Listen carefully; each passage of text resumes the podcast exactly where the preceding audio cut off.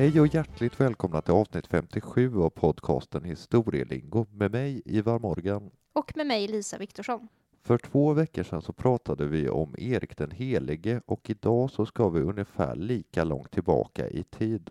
Eh, det stämmer bra, även om det är en helt annan typ av historia vi ska tala om idag. Snarare arkeologi kan man säga. Ja, det kan man säga. Och eh, det är ju som sagt skärtorsdagen idag. Mm. Och många går på sin påskledighet nu och börjar fira. Och då ville vi ha ett avsnitt som hade påsktema. Mm, det kanske inte blev riktigt som vi hade tänkt oss från början när vi skulle prata påskägg och påskharan och eh, sånt. Påsktraditioner hade vi väl tänkt. Men sen så fick vi en snilleblixt. Mm. Eh, eller så är det en jättedålig idé, vi vet inte riktigt. Men vi tror att det är en bra idé. Och att istället för att prata om påsktraditioner så ska vi prata om påskön. Mm. Eller Rapa Nui som den ju egentligen heter. Mm. Det betyder världens navel. Ett ganska poetiskt namn. Ja, absolut. Så att, eh, nej men lös biljett så åker vi. Det gör vi.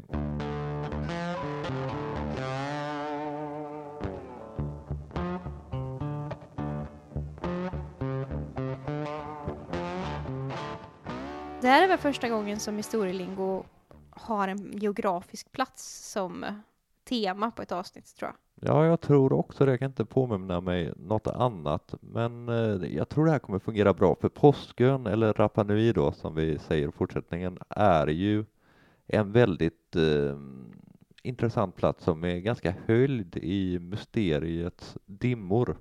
Ja, människor som, som gillar att eh, grotta ner sig i historiska mysterier, som Atlantis och Stonehenge och eh, liknande, tycker ju också att det är väldigt intressant att, att läsa om Rapa Nui. För Mm. att det är så väldigt mycket som vi egentligen inte vet. Nej, och eh, det, det är på många sätt en väldigt relevant historia också, vilket vi kommer in på lite senare när det gäller ja, läget i världen idag.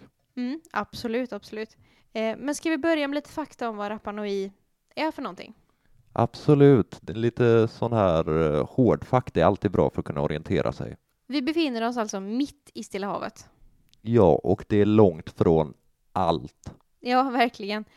Närmsta bebodda ö ligger 200 mil bort. Ja, det är långt bort. Det är väldigt långt bort. Det är alltså längre än mellan Treriksröset och Smygehuk. Mm. Och det finns eh, några obebodda öar kring eh, Rapa Nui, men som sagt inte bebodda då. Den här närmsta bebodda ön, då måste vi ta oss västerut Mhm. mot Polynesien. Ja, okej. Eh, trots att ju Rapa Nui rent politiskt tillhör Chile i Sydamerika. Mm, Så, det. så ligger närmsta bebodda ö ändå, ändå västerut i Polynesien då. Ja, och Rapa Nui är ju inte särskilt stor heller. Det måste vara i eh, beaktande. Det är väl runt 160 kvadratkilometer någonting. Ja, 163,6. Ja, det är inte särskilt stort för eh, till exempel om vi tar en svensk ö, Tjörn är 147 kvadratkilometer och det säger ju någonting, det är nästan lika stort. Ja, ehm, Rapa Nui är lite mer känd kanske. Och sen så Ja, har, det saknar de. Och sen saknar de bro, brofäste, annars så, annars så eh, är de ganska lika. Ja, de var ju inte riktigt de här eh, väldigt pampiga statyerna heller på, på Tjörn. Nej. Men det finns mycket annat fint på Tjörn. Eh, det kanske blir ett annat avsnitt någon annan gång. Förmodligen inte. Eh, I alla fall. ehm, nej, det är ingen stor ö. Den längsta, alltså det bredaste stället på, på Rapa Nui är 30 kilometer brett. Och eh, det är ju så det är en väldigt liten ö vi talar om. Mm. Vilket också är viktigt i sammanhanget, som vi ska återkomma till, just faktum att det är en väldigt liten isolerad ö. Mm. Eh, vill man ta sig dit så gör man det lättast med flyg från Chile. Ja, i- det måste ju ta jättelång tid. Ja, det gör det. Det tar fem timmar eh, från Santiago de Chile då, alltså huvudstaden i Chile. Ja, det, det är långt för, eh, vad är det, Sverige, New York tar väl sex timmar någonting, så det är ungefär lika långt. Det sätter lite perspektiv. Absolut. Och, ehm, men, men det går ändå reguljär flygtrafik varje dag. Ja, okej. Och för att vi ska ju säga det att Rapa Nui idag är ju en väldigt stor turistmagnet. Det är väldigt mycket turister som åker till Rapa Nui för att titta på statyerna som vi ska komma in på senare då. Men ön, om vi ska ta det lite sådär geologiskt, så är den ju bildad av tre stycken vulkaner, eller vulkankratrar. Tre stora ska jag säga, för det finns flera vulkankratrar på ön, men eh, några vätskefyllda och några inte. Okej. Men eh, det som gör att ön har poppat upp ur havet är tre stora vulkaner, där den största heter Trevaka. Och det är också den här vulkan, vulkanen som är den högsta punkten på ön, och det är 507 meter över havet, så det är ju ingen, det är ingen bergskedja där. Nej. Men jag tänkte, vi måste ju börja någonstans. Mm. Och då passar det väl sig att börja när människor för första gången vandrar på Rapa Nuis eh, jord. Och det är ju lite svårt att börja med, eftersom att vi, vi vet inte riktigt. Och det är en ganska omdiskuterad fråga också måste vi väl säga. Precis som avsnittet med Erik den helige så rör vi oss lite grann mellan myt eh, och verklighet eh, och eh, mycket arkeologi också. Men arkeologerna är inte heller sams, precis som vi historiker inte alltid är sams med varandra. Nej, det här påminner ganska mycket om med att vi inte vet så mycket egentligen. Så att eh, har vi nya lyssnare så undrar de kanske vad vi håller på med, men, men det är ingen som vet. Alltså när man börjar kolonisera Rapa Nui, det är ju någonstans mellan 900 och 1100. Mm. Eh, så att det som nere i, alltså i Europa är det ju medeltid vid den här tiden då. Men, men det finns forskare som påstår att det inte är första gången som människor kommer dit, utan att människor har varit där även tidigare och att man då kommit ifrån sydamerikanskt håll men inte har blivit bofast utan liksom har varit på besök. Just det, precis. Eh, men ja, där de tvistade lärde lite grann för att det ligger ju väldigt isolerat och väldigt svårt att ta sig dit så det är väldigt det är väl lite tveksamt om man åkt dit på besök bara. Liksom. Ja, det, det får man ju säga. Eh, Jag vet till exempel att eh, Tor Heyerdahl, norrmannen med flotten Kontiki, Mm. Han eh, var arbetsverksam på Rapa Nui och hans teori var alltid att det var Sydamerika. Han menar att även ursprungsbefolkningen på Rapa Nui då ska ha kommit från eh, Sydamerika. Däremot så är det många arkeologer som motsätter sig det här, särskilt sedan man har börjat med lite modernare DNA-teknik. Mm. Och då menar man snarare att de kom från Polynesien, de första människorna som bosatte sig då, ska vi säga. Ja, och det låter väl ganska rimligt också med tanke på att det faktiskt är närmare rent geografiskt, Mm. kanske. Men man brukar dela in påsköns historia i tre perioder. Ja, okej. Eh, och nu, som sagt, det blir mycket arkeologi idag och i arkeologin så älskar man att dela in saker i perioder. Mm. Eh, ju fler perioder, desto bättre är ju ofta arkeologens eh, kännetecken.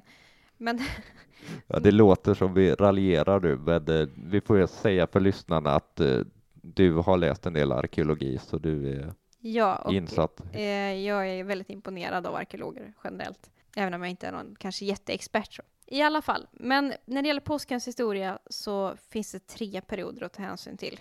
Och de kallas, det är ganska, ganska simpelt, den tidiga, den mellersta och den senare perioden. Ja, det är inte så svårt att komma ihåg. Nej, och den här tidiga perioden det är innan det blir koloniserat, alltså innan det finns människor där, så att säga. Mm. Och ehm, då var hela ön en stor skog egentligen. Mm. En subtropisk skog med mycket palmer, stora palmer och så. Men den är inte så intressant för oss eftersom att det inte bodde några människor där då. Nej. Och det är då man tror att det kan ha kommit besökare från Sydamerika. Ja, men det som händer under den här mellersta perioden är ju det som du pratade om. Att eh, de första kolonisatörerna kommer och förmodligen då från Polynesien väster, västerifrån. Och eh, vad händer då när de här kolonisatörerna kommer? Det, de var ju inte särskilt många från början förmodligen, men eh, Rapa Nui visade sig vara ett ganska schysst ställe att bo på så att eh, befolkningen blir eh, ganska snabbt större. Ja, och sen var det ju så att det fanns ju inte jättemycket kommunikationer som det var så långt då, så hade man väl kommit dit så, så Så var stannade man. man, var man kvar. Men det blir en ganska snabb expansion och eh, det växer snabbt till sig och blir en stor befolkning. Och eh, Rapa Nui är en väldigt frodig, liksom sådär paradisisk ö eh, som är väldigt lättodlad och det eh, finns rätt gott om både liksom vilda växter och det finns gott om djur Mm. och så vidare. Och det finns den här skogen då som jag talade om innan. Mm. Och skog är ju viktigt om man bor på en ö för att skog kan man använda för att bygga olika typer av flytande farkoster och med hjälp av dem kan man fiska. Precis, alltså vi kan dra en parallell med Island tänkte jag. Mm. För Rapa Nui blir väldigt sent befolkad. Mm. Och ehm, det har ju att göra med det extremt utsatta Läget. läget. Liksom. Geograf, det är rent geografiska läget i och med att det är långt ute i ingenstans. Det är svårt att ta sig dit helt enkelt. Och ehm, det är då därför, för att det här är ju, i, i stora delar av världen så är det ju medeltid vid den här Mm. tiden då. Så att, eh, det här är ju ganska sent. I många delar av världen så har det ju funnits människor under flera tusen år. Ja, det, det är ju som eh, så att det är ett av de sista ställena som blir befolkat, liksom, Mm. ända fram till idag. Precis som Island. Mm. Och så att, ja, ga- ganska lika. Ligger mitt ute i havet ingenstans. Lite olika klimat dock. Ja, jag hade nog hellre bosatt mig på Rapa Nui än på Island faktiskt. I alla fall till en början. Ja, fast Island är lite större i och för sig. Ja, det, det, vi behöver nog inte välja. I alla fall, man eh, blir ganska snabbt väldigt mycket folk på Mm. den här väldigt lilla ön. Ehm, så ni som har varit på Tjörn kan ju liksom föreställa er hur stor yta vi pratar om. Och ehm, vad gör man? Jo, man eh, bygger ju sina hus och man Mm. bryter jordbruksmark. Mm. Och man skövlar skogen.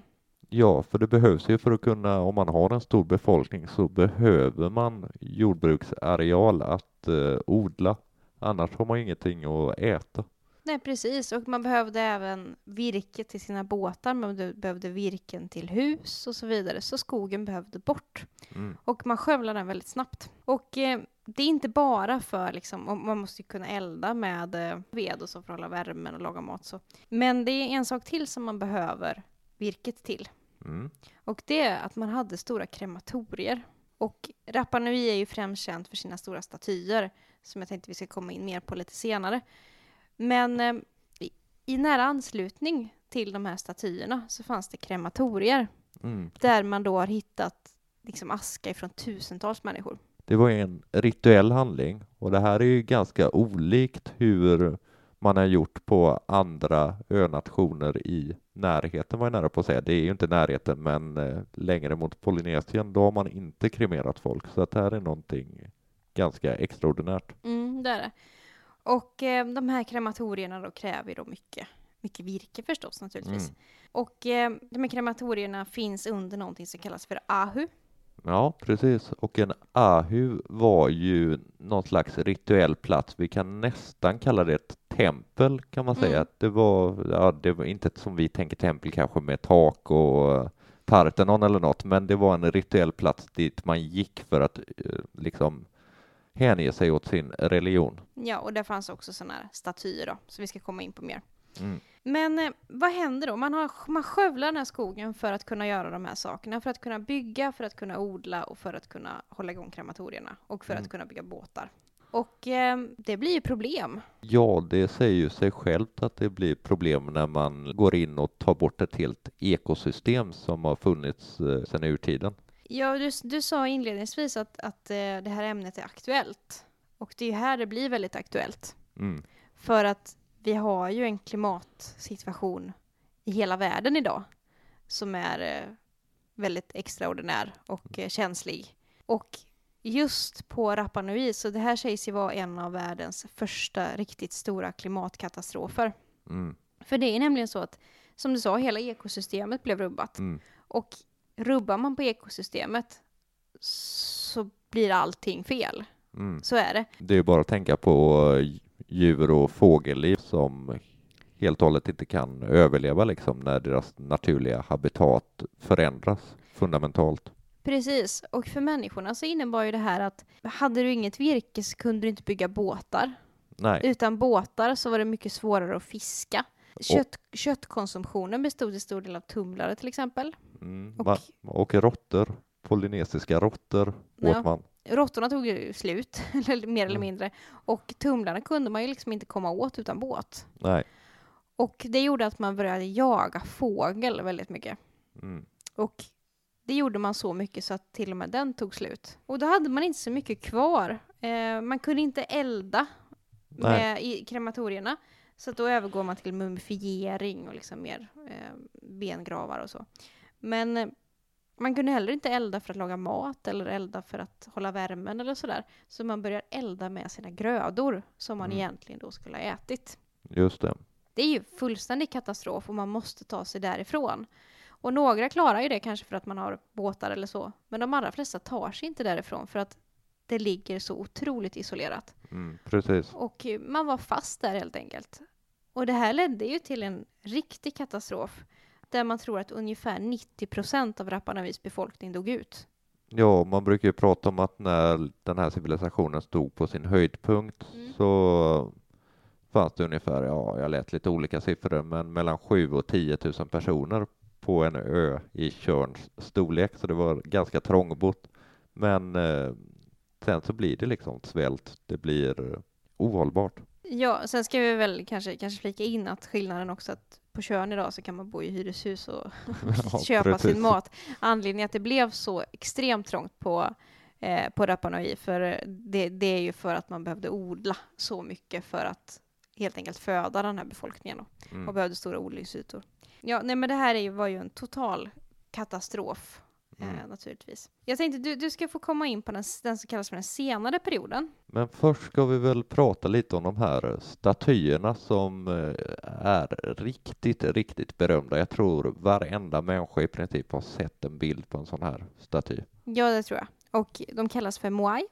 Mm. och eh, både i singular och plu- plural. Och stenen som de är gjorda av kommer ju ifrån ön Mm. och ifrån en av de här eh, vulkankratrarna som vi pratade om innan som, som, hette, som heter eh, Ranuraraku.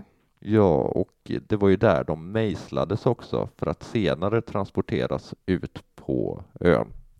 Och en detalj där att vid stenbrottet där, vid vulkankratern, så finns det faktiskt sådana här halvfärdiga eller halvklara statyer Mm. eh, kvar idag som någon har lämnat i hast. Och det var ju förmodligen i samband kanske med den här klimatkrisen kan man tänka sig. Mm. Och eh, ja, de är väldigt, väldigt stora.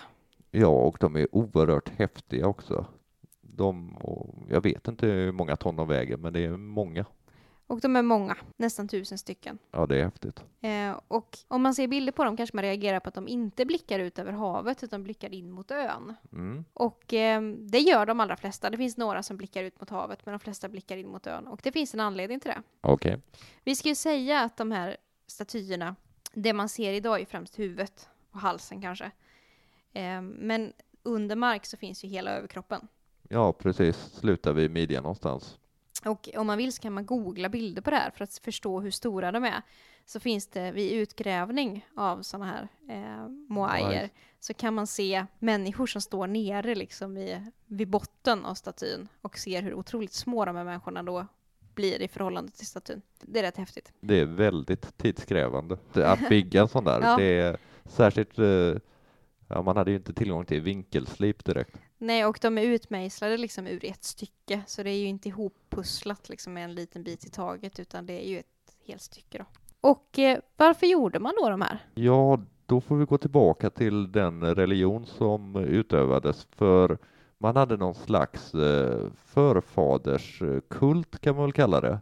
Det handlade om att hedra de döda. Det visade sig att varje av de här moaierna har namn. Ja, det har de. Och det är ju liksom för en hövding. Och de här tiotal klanerna hade ju sina hövdingar.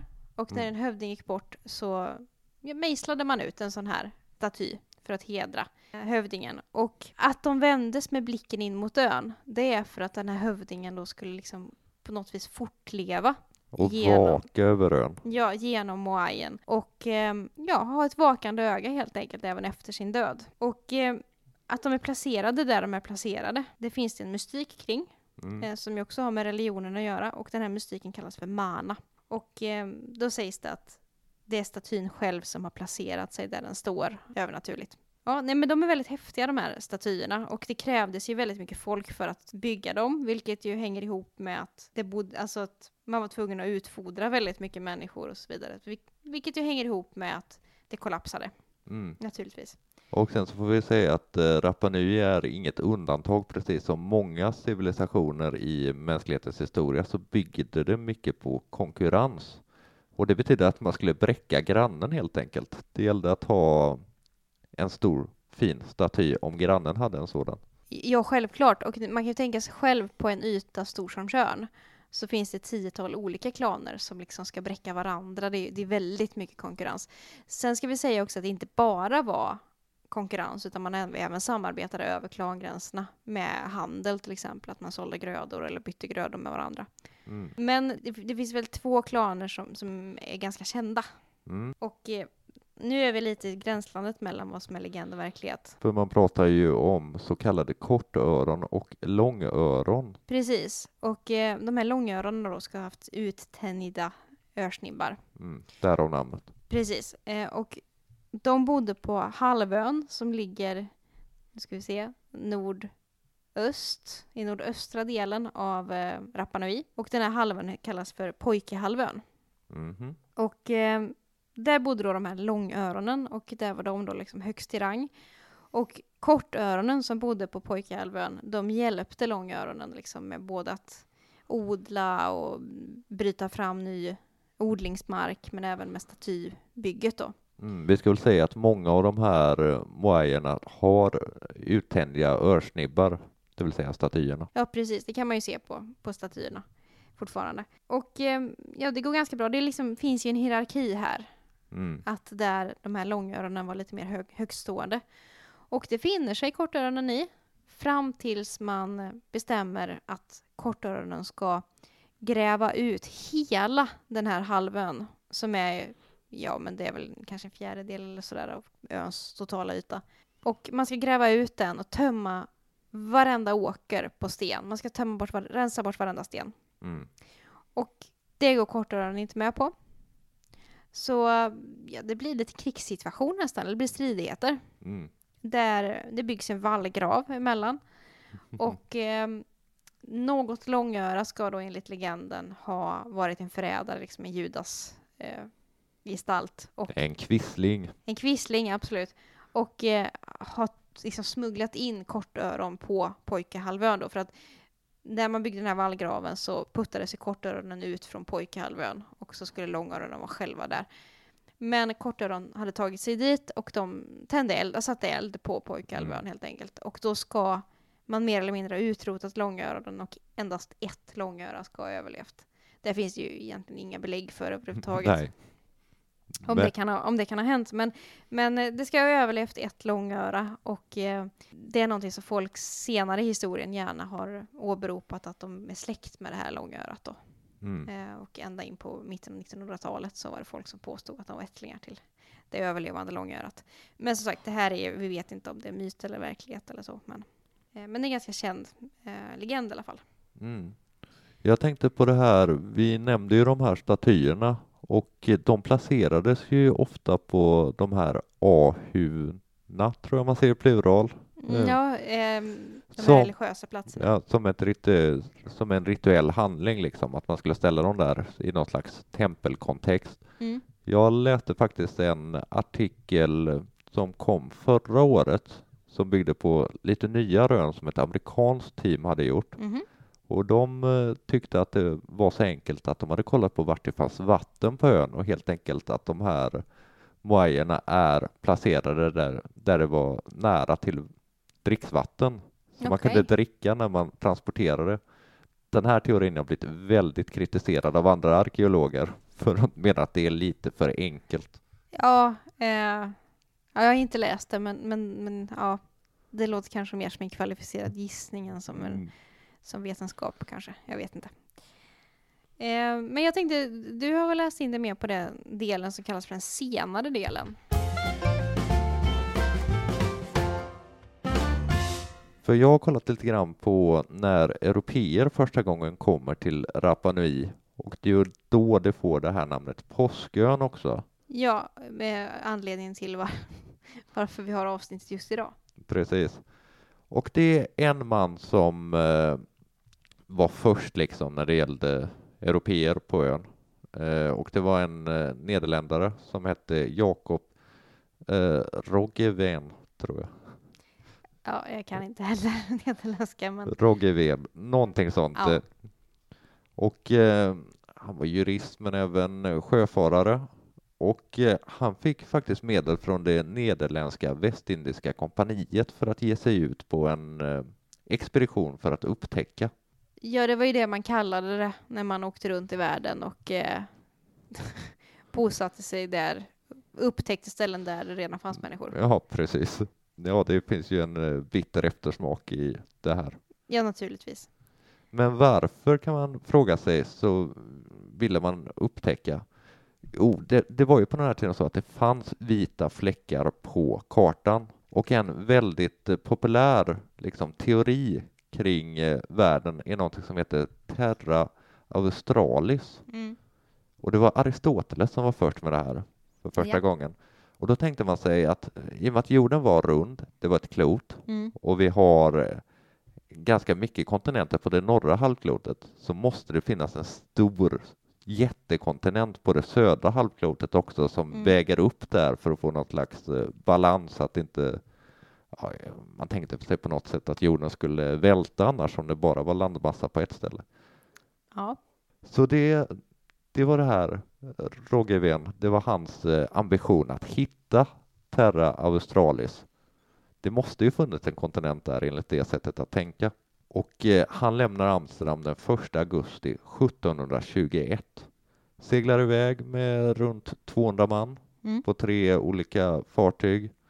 Och 1722, den 5 april, så kommer han för första gången till Rapa Nui. Och det var på påskafton. Ja. Och då förstår alla. Ja, det var då det fick eh, namnet Påskön.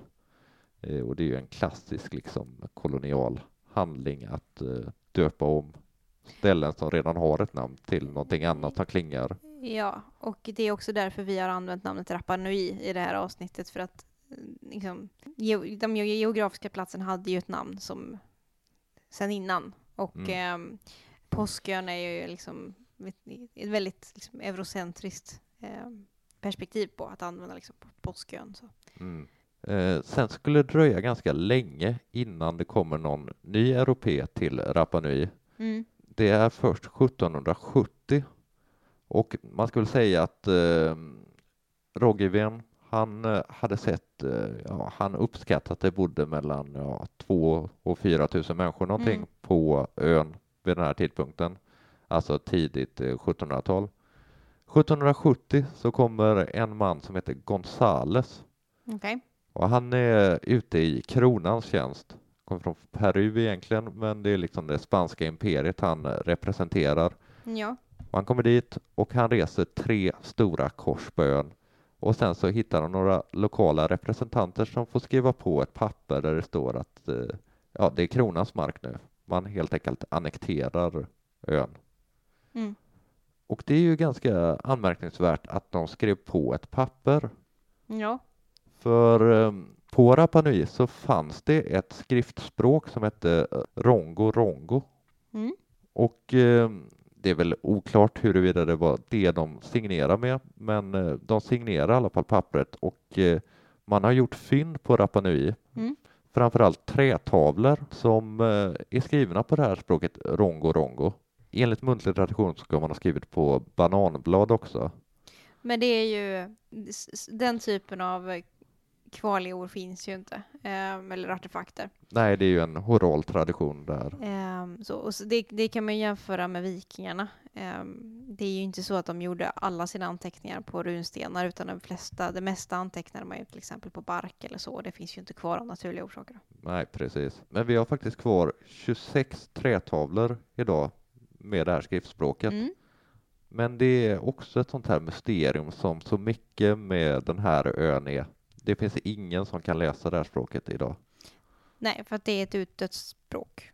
Mm. Det är väldigt tråkigt att det inte är någon som har hittat någon. Rosetta-sten eller så som det går att översätta med.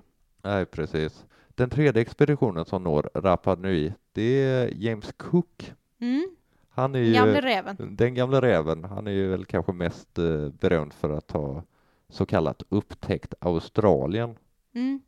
Fast konstigt var att han träffade massa människor där som redan, Ja. redan bodde där. Ja. Och eh, Cook kommer dit ganska snart efter på Gonzales, Mm. 1774, där den 11 mars. Och eh, han har med sig en forskare som heter George Foster. Mm.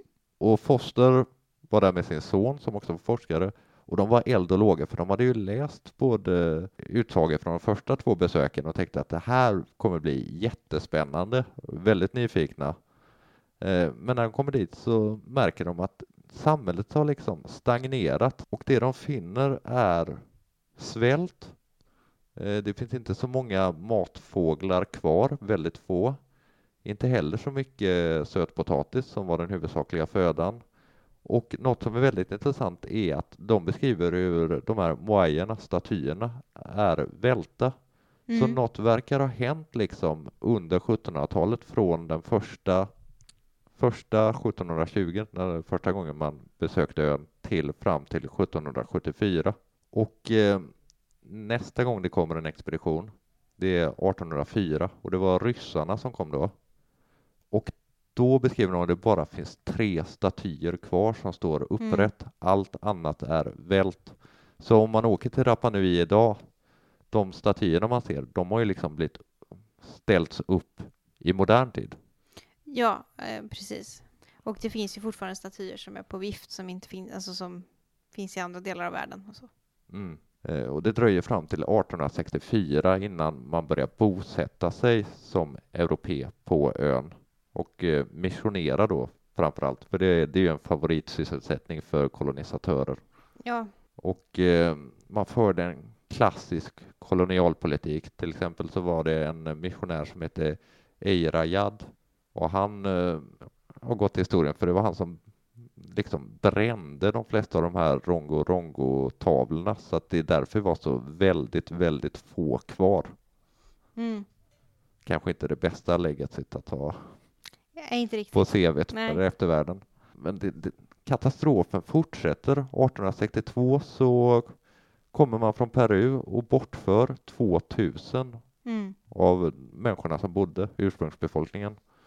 Och eh, av dem så var det bara 15 stycken som lyckades komma till ön igen senare i livet. Ja, och eh, det var ju också problem med sjukdomar i samband med den här slavhandeln. Ja, och de här 15 som kom tillbaka, dels de, men även de eh, europeer som kom, eller sydamerikaner var de väl vid den tidpunkten, men de som kom förde ju med sig sjukdomar.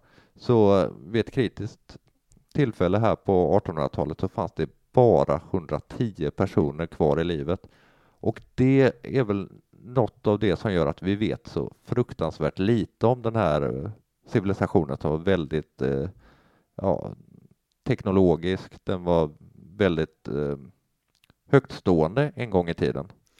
Ja, och väldigt liksom eh, ja, både hierarkisk och eh, så vidare. Men eh, det är klart att när européerna, från det att européerna kom, så blir det ju också att då trycker man ju undan eh, den liksom inhemska traditionen och man brukar ju i regel förbjuda utövande av eh, exempelvis religiösa riter och så. Mm. Det är ju något man har sett liksom över hela världen, eh, i Sverige också, eh, där samisk religion har varit förbjuden eh, och så.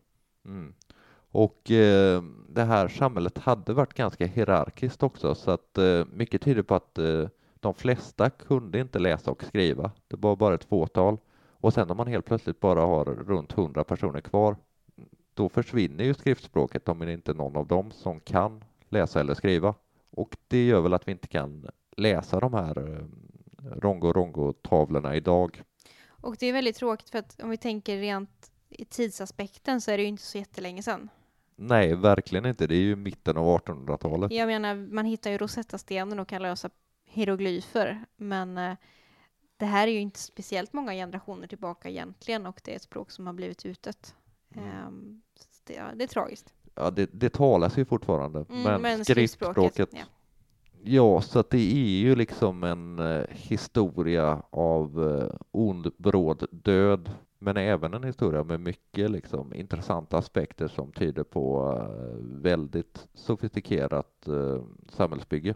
Ja, och det som gör att det blir så häftigt är ju att det är så isolerat, att man har kommit på tanken av att, eh, att bygga upp en sån här stor civilisation när det är så långt till övrig civilisation. Liksom. Och idag så lever man ju mycket på turism mm. och kanske framförallt historisk turism för att det är ju de här statyerna som gör att folk åker dit och vill besöka ön.